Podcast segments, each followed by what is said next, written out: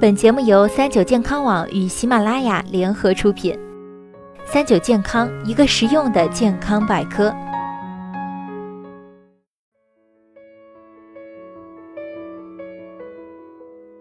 癌症一直是让所有人担忧的疾病。市面上凡是涉及到防癌的保健品，即使再昂贵也畅销。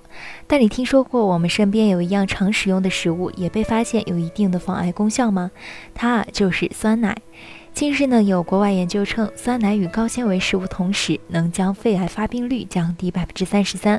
而国内四川大学团队也曾在研究中发现，喝酸奶的人患食道癌、膀胱癌、肠癌的几率比一般人低百分之二十三。酸奶不仅营养丰富，它的蛋白质也在发酵过程中被转化为小分子结构，比牛奶更容易被人体所吸收。除此之外，酸奶还适合容易长痘、乳糖不耐受、蛋白质过敏的人群饮用。但我们想要喝好酸奶之前，必须得选对酸奶。想对不少人都经历过在超市冷柜前被酸奶支配的恐惧。老酸奶是不是更营养？希腊酸奶真的是希腊产吗？酸酸乳、发酵乳又是什么？风味酸乳的风味到底是什么？别怕，接下来我们一一和大家好好说一说。实际上，按照国家标准，真正的酸奶被分为四种：发酵乳、风味发酵乳、酸乳以及风味酸乳。发酵乳是由保加利亚乳杆菌、链球菌以及其他益生菌发酵而成，而酸乳的发酵过程中只加入了保加利亚乳酸菌和链球菌。而所谓风味，是指在发酵乳或酸乳中加入添加剂、营养强化剂、蔬果、谷物等。简单来说，就是后期加了东西。顺便提一下，我们在超市常常看到的酸酸乳饮料，蛋白质和钙含量很少，也没经过发酵，所以并不算酸奶。而现在不少商家为了让自己的产品显得与众不同，都会用希腊酸奶或者老酸奶作为名字或者噱头。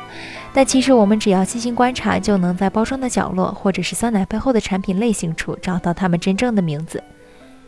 像老酸奶其实就是我们前面提到的酸乳，只不过这款酸奶在最后加入了凝固剂，让口感更加醇厚。